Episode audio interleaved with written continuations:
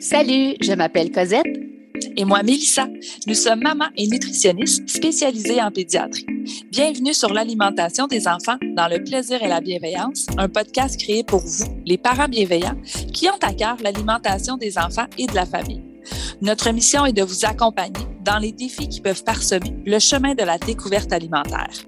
Seul ou en compagnie d'invités, nous partagerons trucs et conseils pratiques à déguster tout en étant sur la route en train de plier une brassée ou en relaxant avec un bon café réchauffé. Avec nous, vous comprendrez le pourquoi du comment pour vous donner ou redonner confiance en vos approches parfaitement imparfaites pour permettre à vos enfants de devenir des mangeurs heureux, compétents, curieux, intuitifs et bien dans leur corps, une bouchée à la fois, dans le plaisir et la bienveillance. Bonne écoute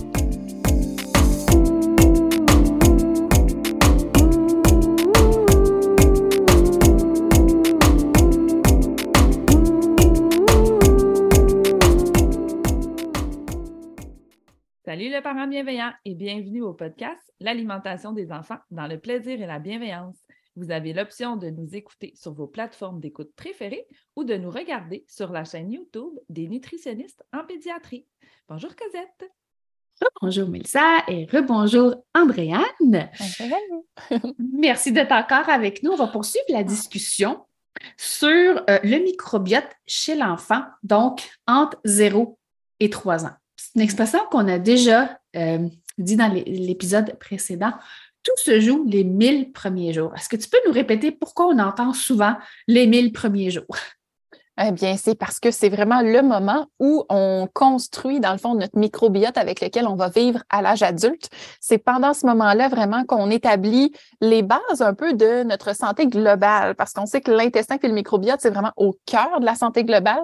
Donc, euh, ces jours-là sont vraiment très, très importants. Puis si on peut tout faire pour que nos premières familles de bactéries soient les bonnes, bien, automatiquement, on finalement, on part avec euh, un, un bagage là, bien rempli pour, pour la suite des choses dans notre vie. On a parlé du lait. Donc, c'est un peu plus facile, je dirais, de savoir qu'on donne à notre bébé lorsqu'il est allaité ou à une préparation commerciale pour une raison.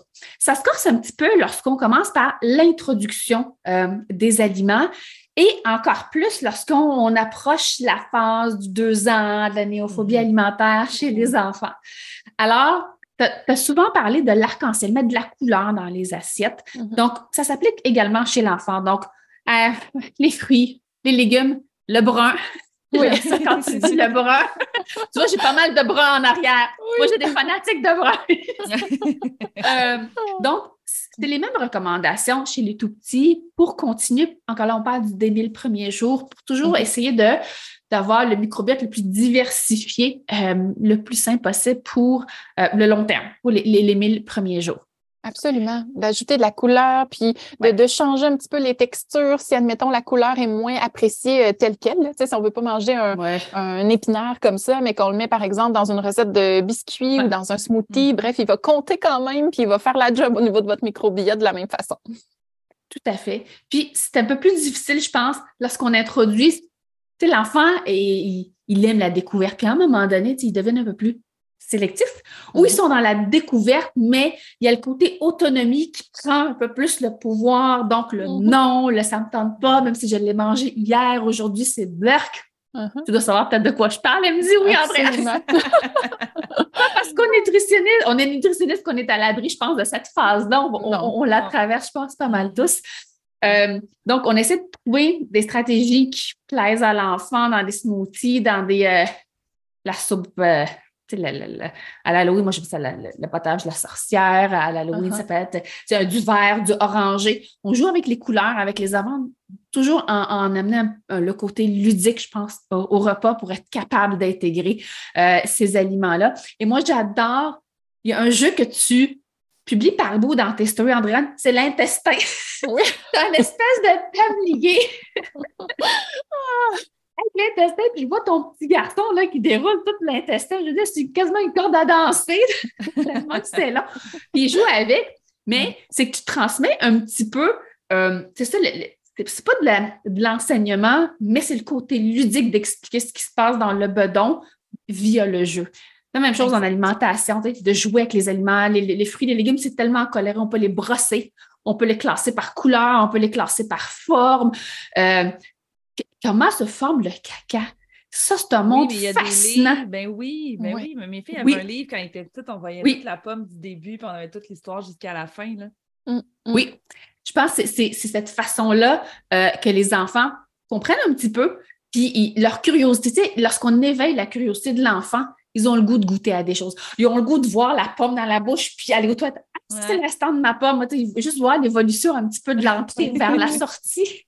Et je me rappellerai toujours quand mon garçon mangeait des betteraves, puis qu'il y avait bien du fun à constater que son caca était rouge après. Donc, Nous, on disait, vous allez faire des pipis de princesse ou des cacas de princesse. Oui. Parce que c'était rouge le pipi après. oui, non, mais ça leur permet après de vouloir manger des betteraves parce qu'ils veulent retourner aux toilettes pour avoir ben, un caca de princesse. Exactement. Les asperges aussi. Est-ce que tu as remarqué que ton pipi ne sent pas pareil? Mmh. Là, c'est ça, ça crée une certaine curiosité. Mais on est tous, tu l'as dit, Cosette, on est dans le jeu, on est dans la ah, découverte, on est dans. Parce qu'ils sont dans une phase de découverte, puis je peux pas les, je peux pas leur forcer, puis je peux pas leur mettre ça dans la bouche. Mmh. Là. Fait que on les expose, on, les rend disponibles, puis on essaie de les rendre intéressants, puis de créer cette petite euh, curiosité-là par le jeu. Oui, puis avant même d'aller vers la curiosité, vers le jeu, il y a quand même une période où est-ce qu'à l'introduction des solides, ben, c'est sûr que je pense que c'est un petit peu nous, finalement, qui avons le contrôle sur ce qu'on offre à l'enfant. Et rendu là, on se rappelle, un microbiote diversifié rime avec santé. Alors, pour avoir un microbiote diversifié, ça prend une variété mm-hmm. d'aliments. Des fois, c'est juste dans les petits détails. Donc, oui, on varie le type de, légumes, par exemple, qu'on va, qu'on va intégrer, le type de protéines. Donc, d'aller chercher cette variété-là va être super important dans l'introduction des solides, mais aussi, puis c'est un partage d'expérience simplement. Euh, quand on était rendu à l'introduction euh, des céréales qu'on mettait sur nos transporteurs, nous, de notre côté, on a fait la DME avec euh, mon garçon. Dans le fond, les céréales, il y en a tout plein. Donc, il y en avait à l'avoine, il y en avait au sarrasin et au chia, il y en avait au millet. Donc, ça demeurait une céréale qui avait probablement un petit goût différent, qui était transportée sur différents éléments aussi, mais à chaque fois, on allait chercher une variété mmh. de céréales, donc une variété de nutriments pour une diversité de bactéries dans l'intestin. Mm-hmm. Alors, des fois, c'est juste pour un même aliment d'aller voir de quelle façon on peut le décliner. Euh, même chose pour les craquelins. Il y en a à base de, blé, d'avoine, de seigle. Ça demeure un craquelin. Oui, tout à fait. C'est vrai pour le microbiote. C'est vrai que c'est aussi, quand on parle de diversifier le microbiote, mais oui, c'est d'aller chercher cette belle variété-là. Puis ensuite, bien là, c'est quand moi j'adore votre truc de tout mettre au centre de la table. Donc, mm-hmm. c'est on est capable d'aller chercher quelques couleurs, puis que l'enfant finalement doit être à la recherche du plus de couleurs possible dans sa journée ou dans un même repas. Mais ça va être lui qui va aller chercher les couleurs qu'il veut mettre dans ce repas-là dans sa journée. Donc, ça nous permet encore une fois d'augmenter. Nous, on sait que ça augmente les fibres, la variété, donc ça optimise son microbiote. Mais au final, ça demeure le jeu d'aller capturer le plus de couleurs possible capturer le plus de couleurs possible. Mhm. J'adore. Celle-là, je vais la retenir. je vais la retenir, celle-là? celle-là, je vais la retenir. Euh, Andrea, on avait parlé euh, au premier épisode de la vitamine D. Oui. Euh, donc, si on nous sommes rendus dans l'étape du sevrage où on est passé d'une préparation commerciale vers soit du lait de vache, soit une boisson végétale, est-ce que la vitamine D a lieu d'être? Oui. Totalement. On continue tout le temps. On lâche pas. la vitamine D, elle est super importante pour, pour tout ce qu'on connaît déjà, ne serait-ce qu'au niveau des os, des dents, qualité de la peau, ainsi de suite. Mais en ce qui me concerne, quand je vous parle de microbiote, la vitamine D a un rôle essentiel. Je vous en parle depuis euh, quelques épisodes déjà, ce qu'on appelle la perméabilité intestinale. Donc, au début, début, de la vie, là, il y a une perméabilité très accrue parce qu'il y a tout un discours qui se fait entre le monde intérieur et le monde extérieur. L'allaitement, justement, j'en ai pas parlé tout à l'heure, mais l'allaitement vient justement euh, nous protéger un peu dans cette période-là grâce aux anticorps et euh, grâce aux antimicrobiens parce qu'il y a une perméabilité incroyable. Puis, tranquillement, cette perméabilité-là va s'estomper un petit peu, du moins chez, tous les enfants, mettons, euh, en santé, là, qui n'ont pas de problème euh, gastro-intestinaux ou pas de problème de dysbiose. Donc, la perméabilité va, va diminuer et on va se retrouver avec un intestin qui va s'ouvrir au moment de s'ouvrir pour laisser passer les bons nutriments. Il va se refermer pour nous protéger, dans le fond, contre euh, les envahisseurs, on va dire comme ça. Pour s'ouvrir et se fermer, ça prend une structure qui inclut la vitamine D. Alors, quand on n'a pas suffisamment de vitamine D, bien, les jonctions ne font pas bien leur travail. Les jonctions peuvent se lousser un peu. Là, ce n'est pas très bon parce qu'on demeure en perméabilité intestinale en tout temps. Donc, on a besoin de cette vitamine D-là pour que l'ouverture et la fermeture des petites portes se fassent bien. Oui. Donc, raison de plus de la maintenir à l'année longue. Ben, puis c'est ça, c'est facile, la petite goutte qu'on met là. Oui, Oui, vas-y, vas-y. Notre vitamine familiale, on l'arrête pas. Le matin, là, c'est comme notre routine, tout le monde a sa petite goutte. oui, c'est de savoir où la mettre. Moi, avec mon garçon, à tous les matins, ça change de, ça change de bouchée. Là. Puis euh, c'est même, quand on l'oublie, c'est même lui maintenant. Ma vitamine D. Hein? oh, c'est coco. Qu'est-ce que tu penses des. Euh, parce que là, on est dans la période, j'ai les petits cocos, là, le nez les gastro, mm-hmm. l'influenza, tout ça. Ça a un lien probablement sur le microbiote de l'enfant et de l'adulte. Est-ce qu'est-ce qu'on peut faire? Parce qu'on ce qu'on entend souvent, c'est vraiment la vitamine C. Mm-hmm. C'est ce que les parents nous apportent. Qu'est-ce que je peux faire pour tout simplement améliorer un petit peu euh, l'immunité de mon enfant, soit durant ou avant ou après un épisode euh, de maladie chez notre coco? Mais en fait, c'est sûr qu'il faut qu'on fasse attention à la terminologie utilisée, en ce sens qu'il n'y a pas un aliment qui va venir booster nos mm. défenses immunitaires. Par contre, euh, ce qu'on sait, c'est qu'à l'intérieur du microbiote, la première chose qui agit comme défense immunitaire, c'est notre couche de mucus. Donc, le mucus au sein de l'intestin, c'est quand même au sein de la muqueuse intestinale, c'est super important. Donc, quand la couche de mucus est trop faible, bien, ça affaiblit un petit peu nos, nos, défenses contre les envahisseurs. Tandis que quand on a une belle grosse couche de mucus, bien, on est plus protégé. Finalement, on va dire, là, vulgairement parlant, les envahisseurs vont se perdre un peu dans la couche de mucus. Donc, euh, n'arriveront pas finalement à la barrière de l'intestin, donc ne pourront pas nécessairement entrer. Donc, belle grosse couche de mucus. Et comment on fait pour fabriquer ce mucus-là? Ben, c'est en nourrissant bien les cellules de notre intestin. Puis, qu'est-ce qui nourrit bien les cellules de notre intestin? Ben, ce sont les mêmes aliments qui nourrissent bien notre microbiote.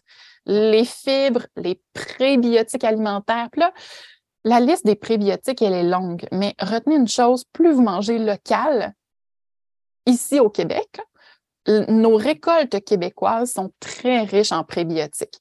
Les bleuets, les asperges, les betteraves, les courges d'hiver, euh, certaines légumineuses, le fameux topinambour que personne cuisine, mais qui est si bon. Euh, sinon, vous avez euh, la banane, elle ne pousse pas au Québec, là, mais celle-là est riche quand même en prébiotiques.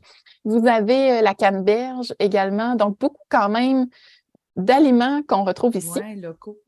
Exactement. Est-ce que je peux me permettre une parenthèse? oui. Avec le prix de l'épicerie, Qui monte en flèche. Est-ce que le fait de prendre ces versions-là surgelées serait quand même une alternative, ne pas obligé d'aller vers le frais, surveiller les spéciaux et faire des réserves au niveau du surgelé, autant fruits que légumes? J'espère, j'espère. Faites-le. Ils sont même mieux que certains fruits et légumes frais. Là. Donc, oui, le surgelé à 100% puis en gros format, là, histoire de ne pas mettre 40 euh, millions de sacs aux poubelles. Là. Oui. Euh, puisqu'on sait que le plastique, ce n'est pas nécessairement bon non plus pour l'environnement ni pour notre microbiote. Donc, euh, des gros formats. On fait le plein de tout ça. Et là, c'est pas drôle, mesdames, mais je me suis perdue. C'était pas la question de base? C'était euh, les enfants qui sont malades. Oui, on parlait des prébiotiques, oui. C'est ça. Donc, on veut augmenter la couche de mucus. Donc, l'alimentation, pendant ces périodes un petit peu plus rochantes-là, là, au niveau du système immunitaire, cap sur les couleurs, cap sur l'alimentation locale, donc les prébiotiques. On peut aussi, là, j'ai pas de littérature pour appuyer ce que je vais dire. J'y vais toujours dans, une, dans un esprit logique. Le microbiote, moi, je le compare souvent à une grande salle de cinéma. Puis, ce qu'on veut, c'est qu'il y ait un équilibre entre les mauvaises et les bonnes bactéries, mais on veut surtout que chaque siège du cinéma soit occupé. Si jamais on a des sièges qui sont vides parce qu'on a une qualité de microbiote qui est plus ou moins optimale, bien, ça va être parfait pour une bactérie pathogène qui vient de l'extérieur pour venir s'installer là et faire du grabuge on s'entend que ce n'est pas tout à fait comme ça que ça se passe, mais ça donne quand même une image.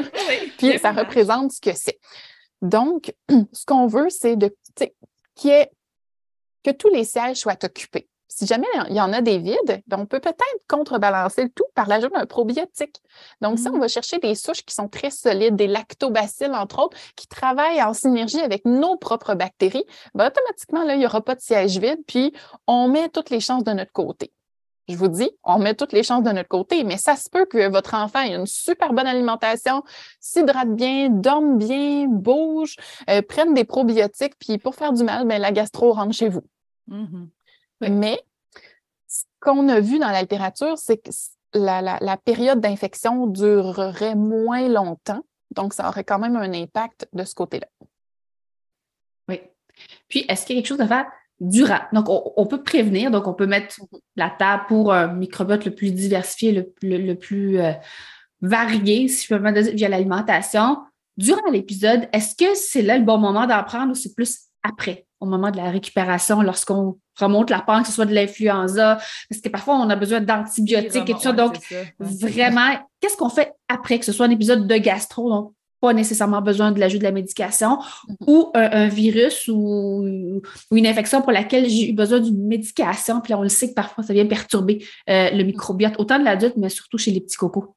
Oui. Si on a eu une, si on a eu vraiment la prise d'antibiotiques, il faut prendre le probiotique en même temps. Donc, c'est-à-dire pas en même temps au même moment. Il faut toujours le décaler d'un deux heures au moins pour pas qu'un nuise à l'autre, finalement, ben, que l'antibiotique vienne détruire finalement nos probiotiques.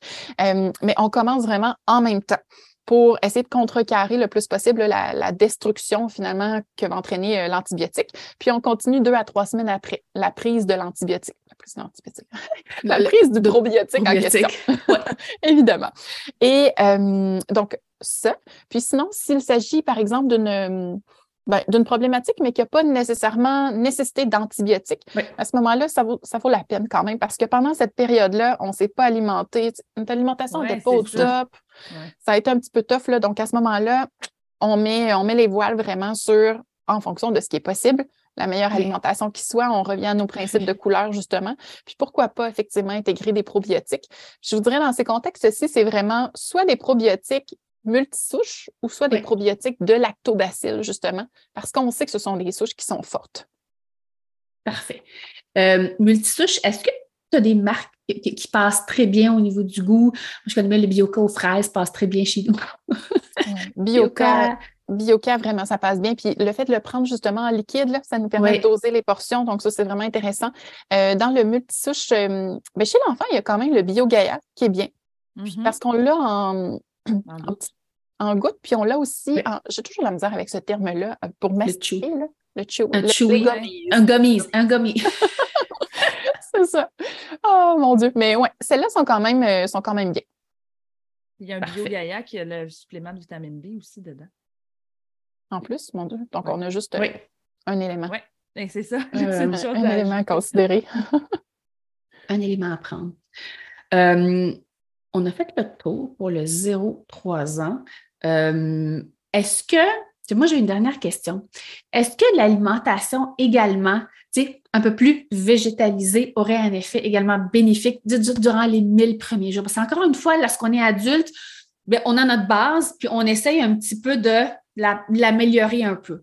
Mm-hmm. Est-ce que chez l'enfant, euh, de 0 à 3 ans, sachant tous les défis alimentaires qu'on peut rencontrer, le burk, le yark, mm-hmm. est-ce que c'est là où euh, on a raison de dire aux parents, présenter les protéines végétales très tôt euh, chez l'enfant pour qu'il il s'habitue à, la couleur, à la texture, à l'odeur. moi, je me dis loin des yeux, loin de la bouche. Si l'enfant ne le voit pas, mm. il a moins tendance à vouloir y goûter pour justement avoir un microbiote le plus varié, le plus diversifié possible. Donc, on lui met la table, puis après ça, ben, on peut améliorer euh, plus tard dans la vie. Oui, puis en même temps, euh, on le sait que les viandes, euh, les, au niveau de texture, au niveau des goûts, des fois, il y a certains enfants que ça peut être beaucoup plus long. Fait que de présenter des protéines végétales, des fois, peuvent être plus facilement acceptées chez certains enfants.